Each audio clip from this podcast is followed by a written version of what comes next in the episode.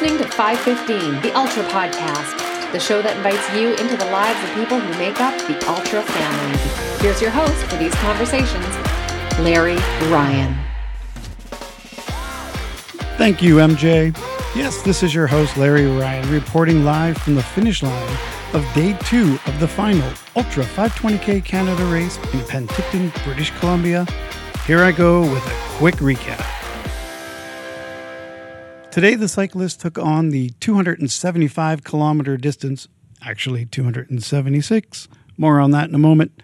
The heat of the Okanagan and Similkameen, and the famous wall, as well as multiple course changes due to a wildfire in the area. The day started off at 5 a.m. from Skaha Beach Marina in an attempt to beat the heat. Starting the day, the leaders in the men's race were Justin Williams and Jeremy Hopwood. In the women's race, the leaders were Susan Evans and Lorraine Nathu. Today's cycling distance was prescribed to be 275.8 kilometers, but ended up a little bit over at 276.3 or 4 after some on the fly course changes by race director Steve Brown to avoid the fire. A few hours into the race, it was decided that it would be too dangerous on the course to continue to head out toward Princeton due to the Apex Mountain fire. So the athletes were turned back into OK Falls early and sent to Osoyoos for a second time, and some extra kilometers were added by using the section of the Gran Fondo course and part of the day three running course for the 520. Two riders were unable to complete the course in the allotted 12 hours today, that was South Africa's Rita Russo and Rebecca Ball of the United States. Crossing the line first today was Jeremy Hopwood, who led the ride wire to wire and completed in a time of 9 hours, 26 minutes, and 14 seconds.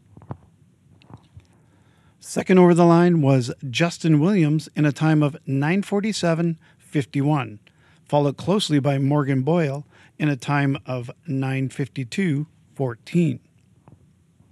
When combined with yesterday's times, that places Justin Williams from the USA in first place with a total time of 18 hours, 36 minutes, and 10 seconds, just minutes ahead of today's stage winner, Jeremy, who now has a total time of 18 hours, 39 minutes, 59 seconds.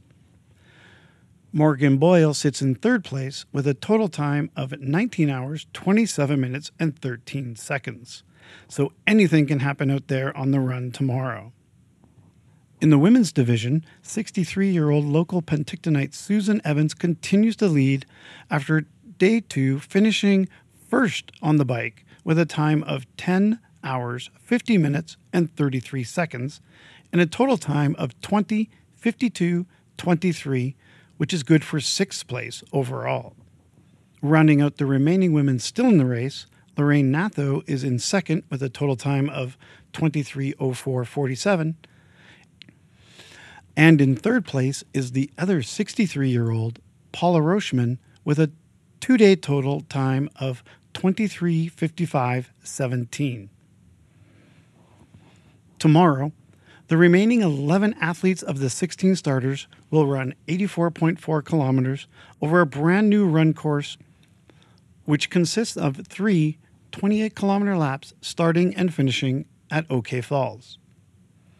This course will be a preview of the new 355 course Steve Brown is introducing next year.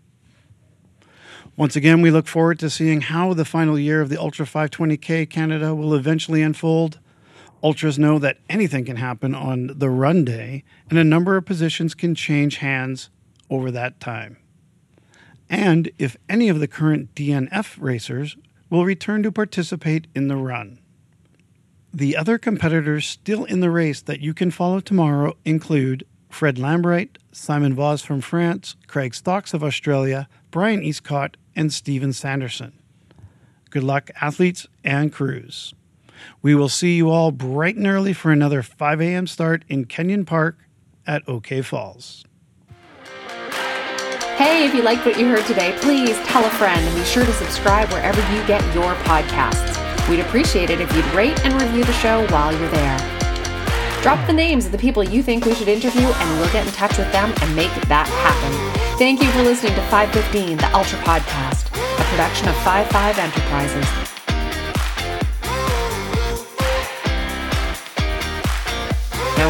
Go. Go subscribe now before you forget.